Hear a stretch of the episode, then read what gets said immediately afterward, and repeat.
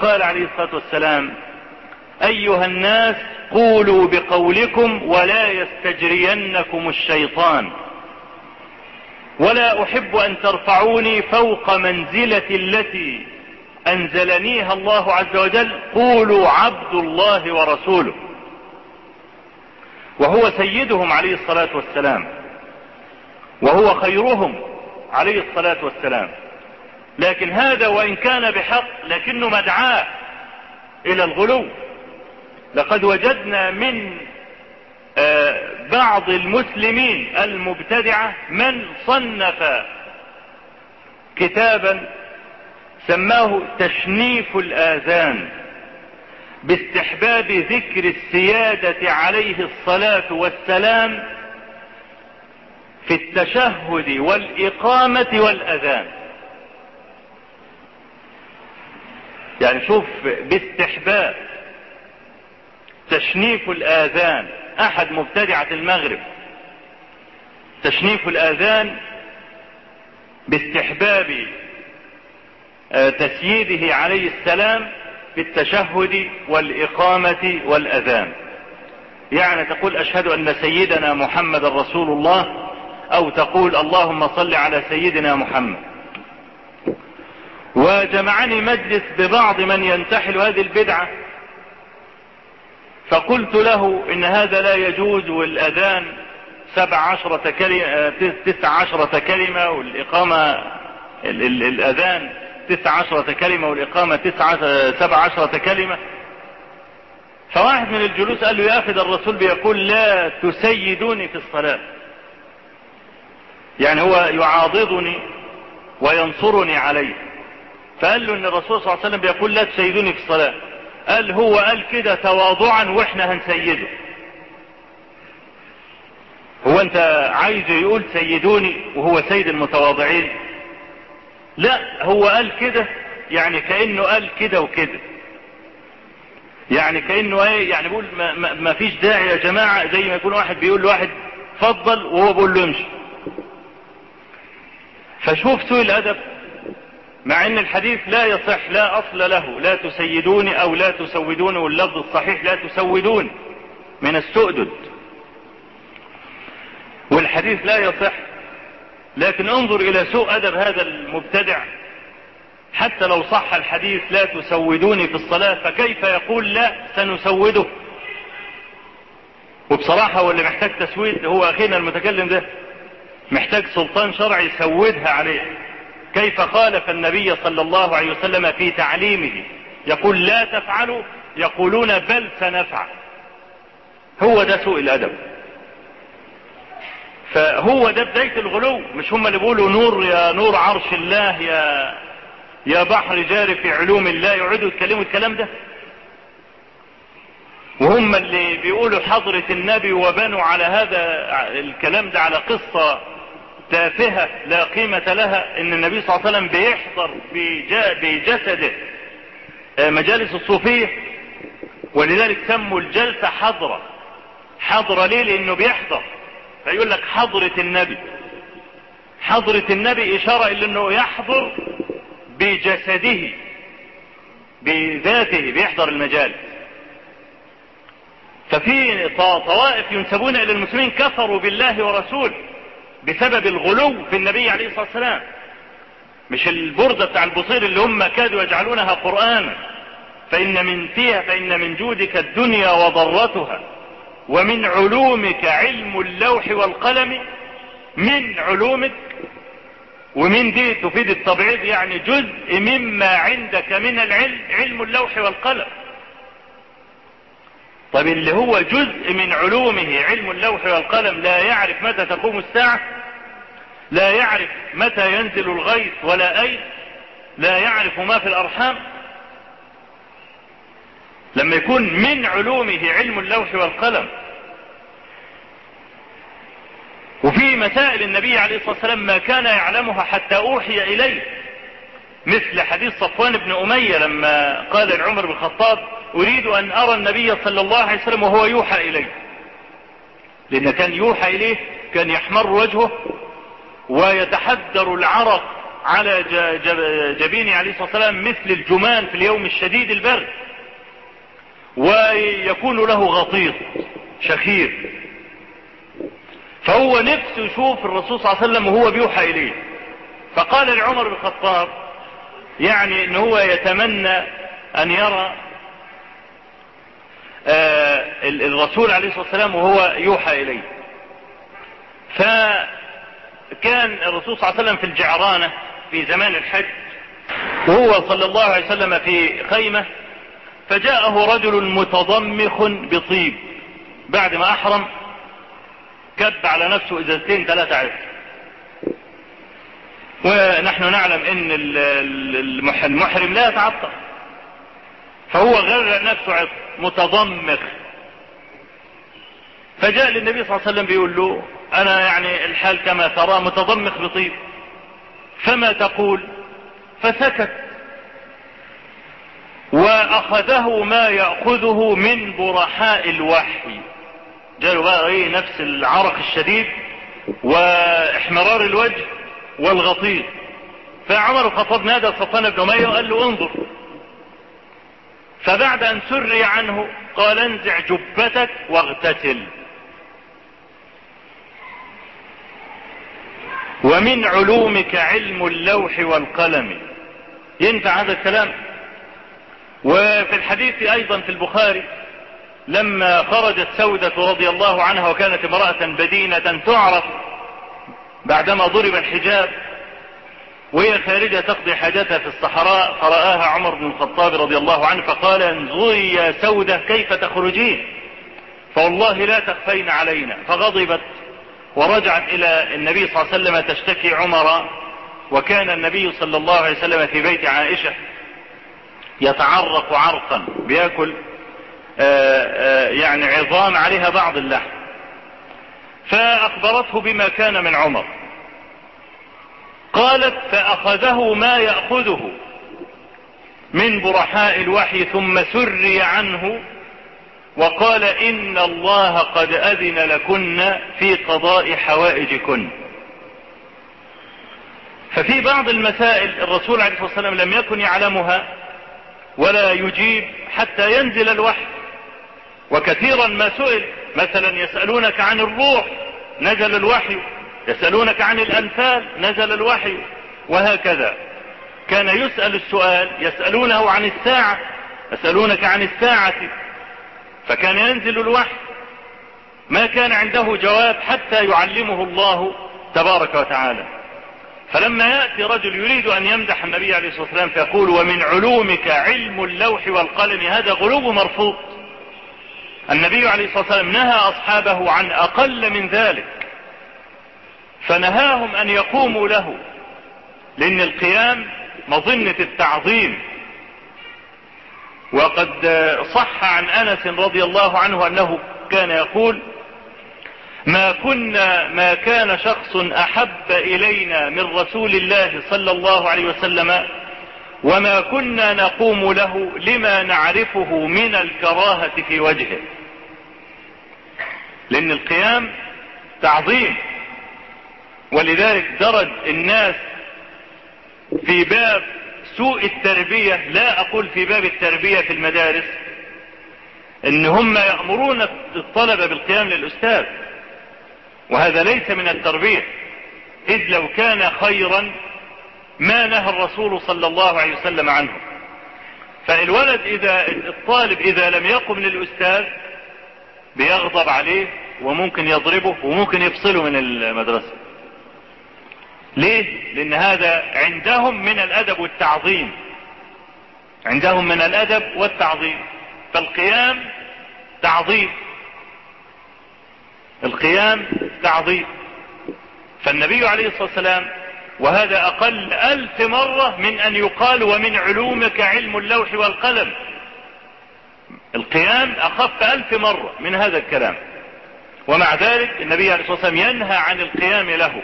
كل هذا مع أنه معظم عندهم وهو سيدنا في الدنيا والآخرة.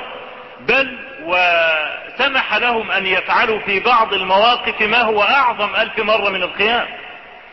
مثلما حدث في الحديث بتاع المسور ابن مخرمة لما صدت قريش النبي صلى الله عليه وسلم وأصحابه عن البيت. الحديث الذي تعرفونه جميعا حديث عروة بن مسعود الثقفي لما جاء للنبي صلى الله عليه وسلم فتوضأ عليه الصلاة والسلام وهو حاضر يرى ويسمع. قال فما نزلت قطرة ماء على الأرض وتنخم نخامة. فإذا تنخم النخامة تلقفوها جميعا يتبارون عليها.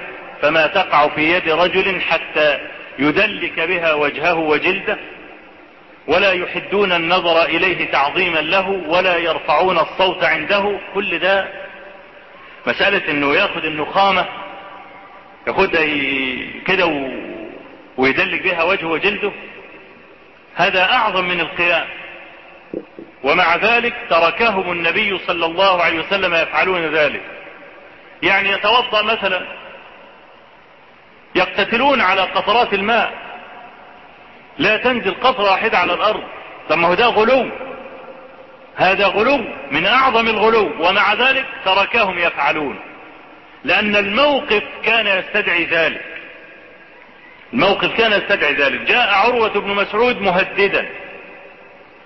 جاء عينا لقريش. يهدد النبي عليه الصلاة والسلام إن هو إذا قامت بينه وبين قريش حرب أنه لا يثبت لأنه ليس عنده رجال يثبتون لحرب قريش. فأراد النبي عليه الصلاة والسلام أن يقول له هؤلاء الرجال الذين وصفهم عروة بن مسعود بالأوباش. وفي رواية البخاري أوشاب. أوشاب قال ما أرى حولك إلا اوشابا خليقا أن يفروا ويدعوك. والرواية الثانية ما أرى حولك إلا اوباشا خليقا أن يفروا ويدعوك فجاء رجل يحتقرهم ولا يراهم على شيء. وإذا قامت حرب لا يصمدون أمام قريش.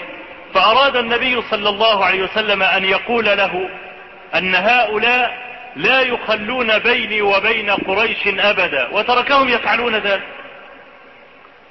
فلذلك أول ما رأى عروة بن مسعود الثقفي هذا المنظر رجع إلى قريش وقدم هذا التقرير.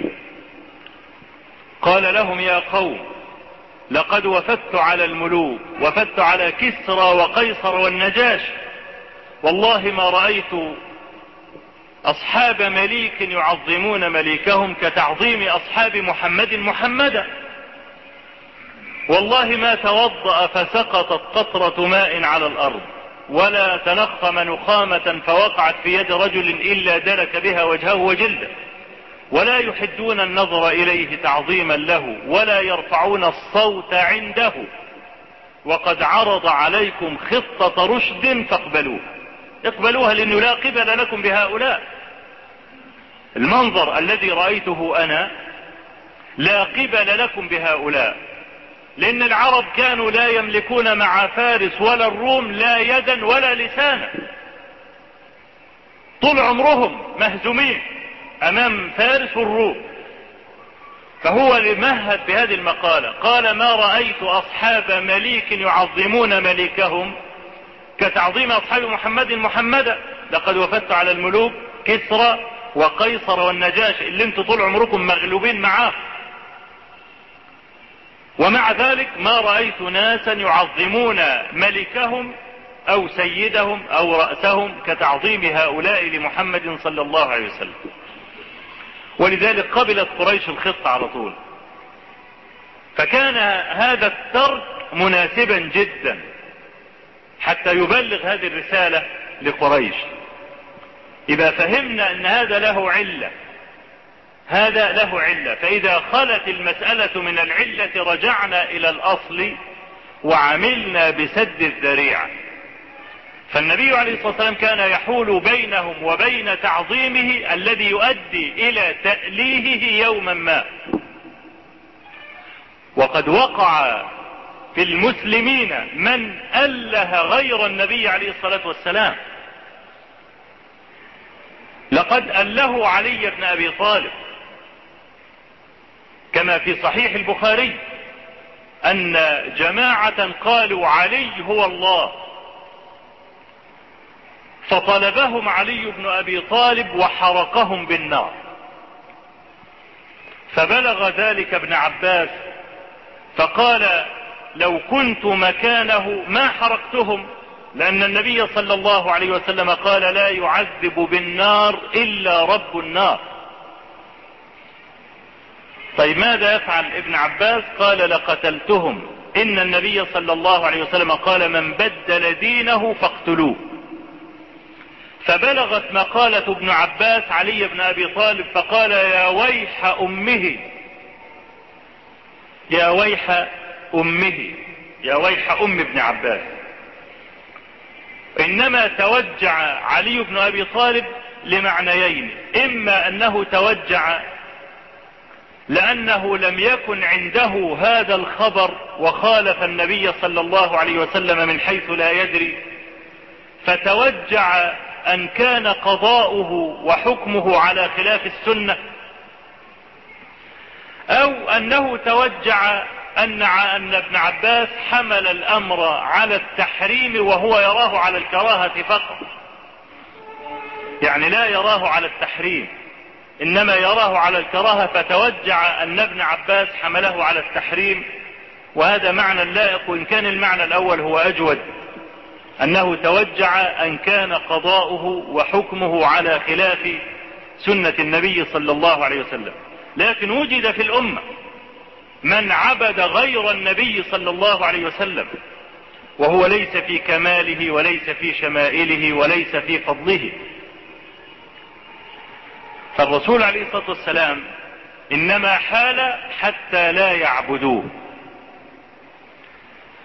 فامتثل الصحابة لأمر النبي عليه الصلاة والسلام ومضت خلوف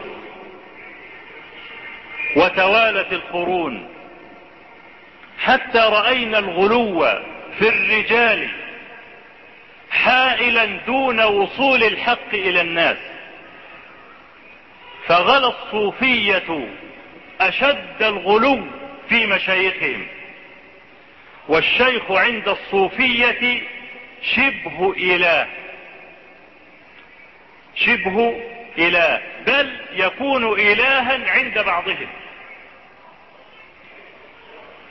قال لي رجل من هذه البلدة وهو برهاني برهاني ولم يأتي ببرهان على ما يقول. قال لي أنا شيخي في السودان وهو يراني الآن ويرى ماذا أفعل. بيتكلم بعقيدة لأن حدث بيني وبينه مشادة وإنما حدثت المشادة لما أظهرت له عوار شيوخهم وهذه طريقة سديدة. إذا رأيت الرجل يكابر فافعل معه مثلما قال النبي صلى الله عليه وسلم إذا رأيتم الرجل يتعزى بعزاء الجاهلية فأعضوه بهن أبيه. تعرف الهن اللي هو الذكر العضو. أعضوه بهن أبيه.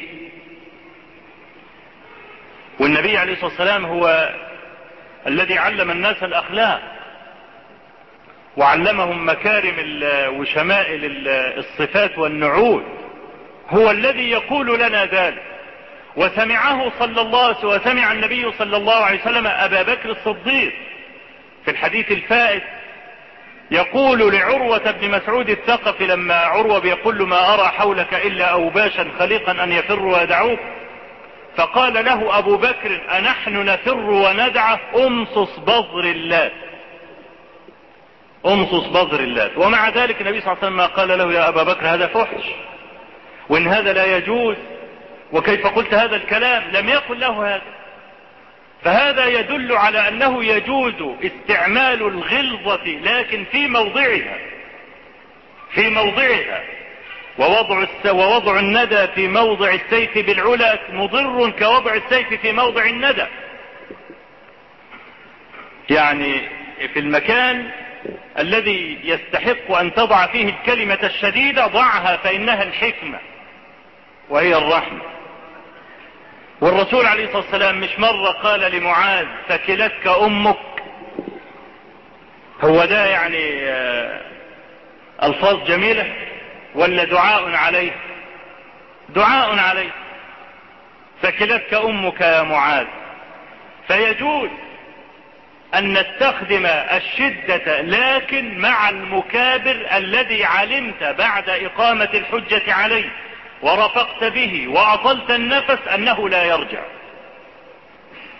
إذا غلب على ظنك بهذه الضوابط أنه لا يرجع اكشف له بقى المضغط. فقلت له بعض الفضائح والمخازي التي ذكرها رجل من أعيان الصوفية. ولم أحكي هذا عن أئمة السلفيين من العلماء حتى لا يقال كيف تروي مذمتي من عدو. إنما رويتها عن رجل من أشد المتعصبين للصوفية.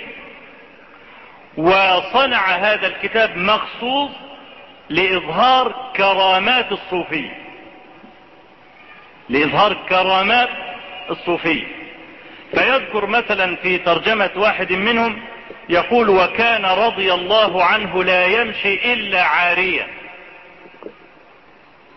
أهو اللي غيظني رضي الله عنه دي. مش غيظني في الموضوع كله إلا الكلمات. كان مرة واحد بيقرأ في كتاب وبيتعقب صاحب الكتاب. فقرأ عبارة فقال أخطأ رحمه الله. وقرأ عبارة أخرى قال أخطأ رحمه الله. وجاء على عبارة لا تحتمل وقال كفر رحمه الله. طيب إيه لازمة رحمه الله؟ حكم عليه بالكفر. فكل بقى مصيبة من المصايب دي يقول لك وكان رضي الله عنه لا يمشي إلا عارية وكان رضي الله عنه يأتي البهائم. والله كما أقول لكم مذكور في طبقات الصوفية بتاعت الشعراني. كل كبدة ومخ ضاني واقرا الفتحة للشعراني. هو ده بقى هو ده الشعراني صاحب الطبقات. كل بقى كبدة ونام. إذا كان هؤلاء أئمة الإسلام فعلى الإسلام السلام.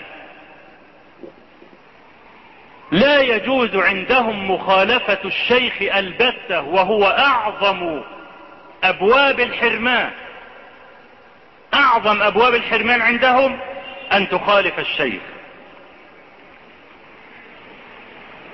آه عندهم عند الصوفية الاعتراض هو الداء العضال الذي يلي الكفر بالله مباشرة.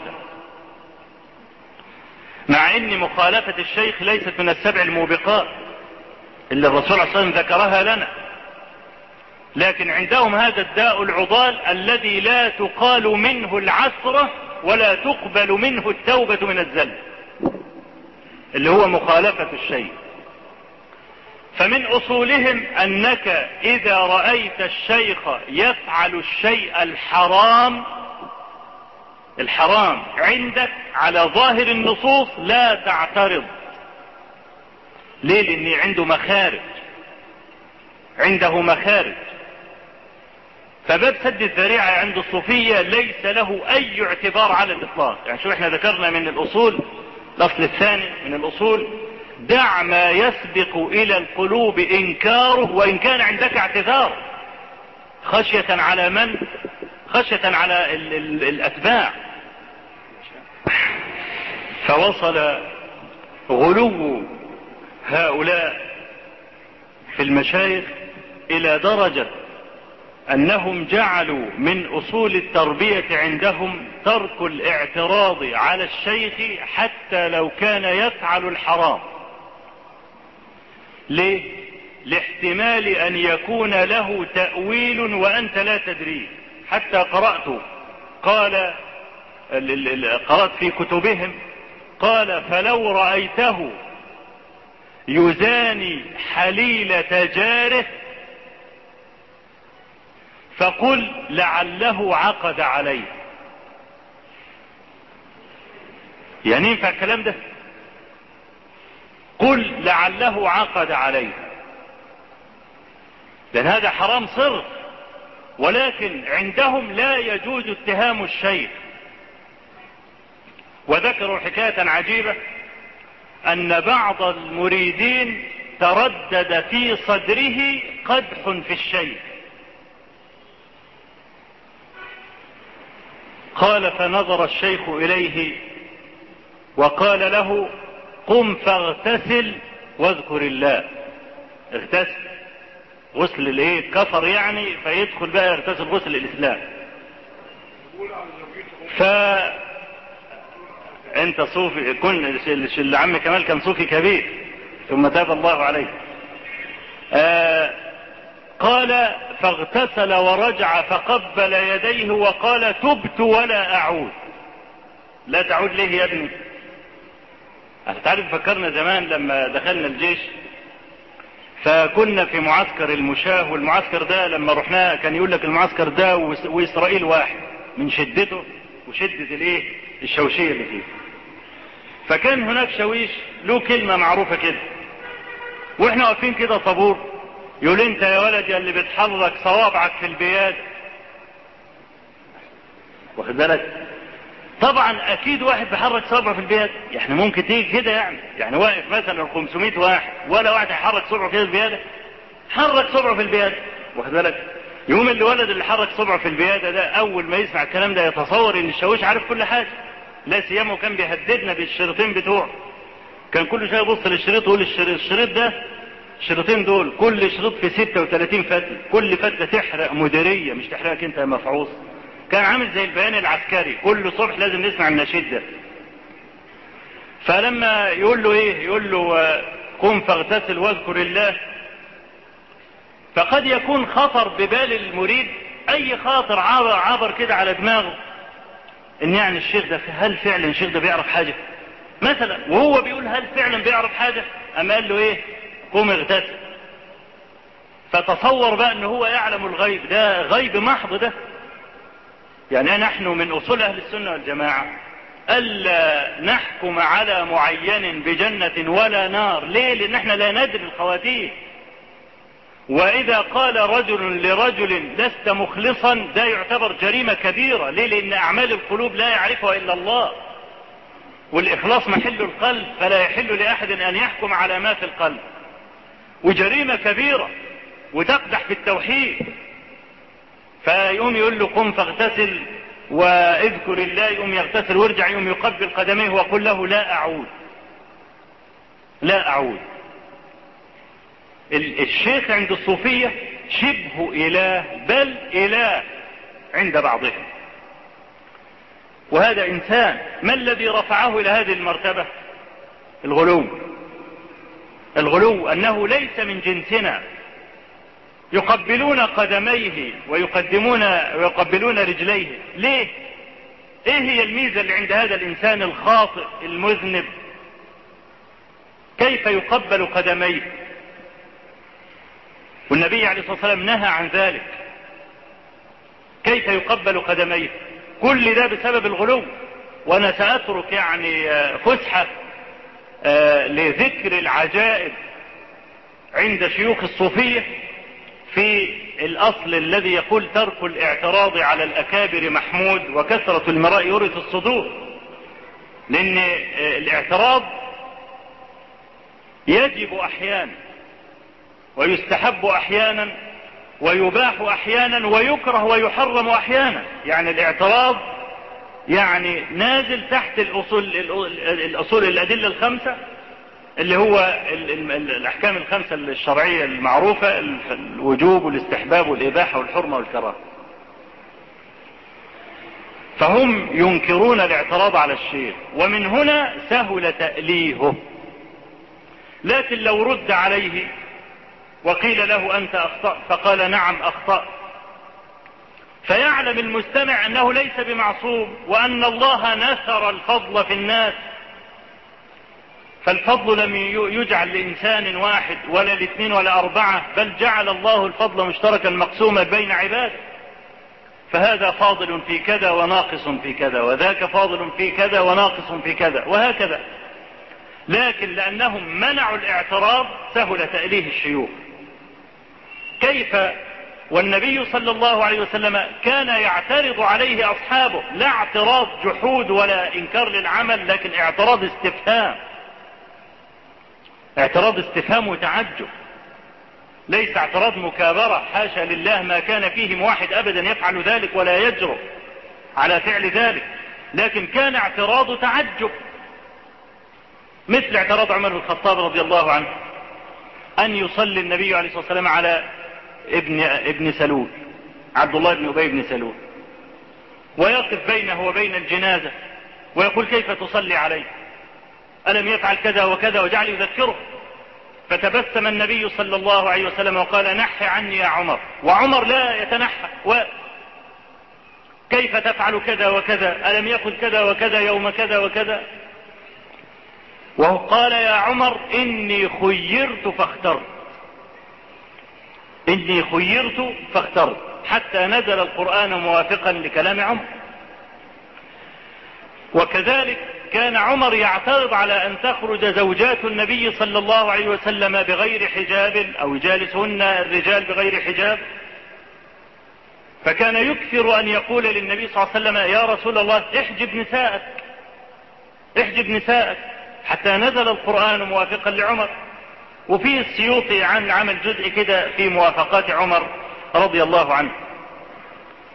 وأيضا تذكرون اعتراض سعد بن معاذ سعد بن عبادة سيد الأوس سيد الخزرج لما جاء هلال بن مية الواقفي وقد رأى رجلا مع امرأته فجاء يرميها بالزنا ولم يكن نزل حد الملاعنة بين الرجل وامرأته.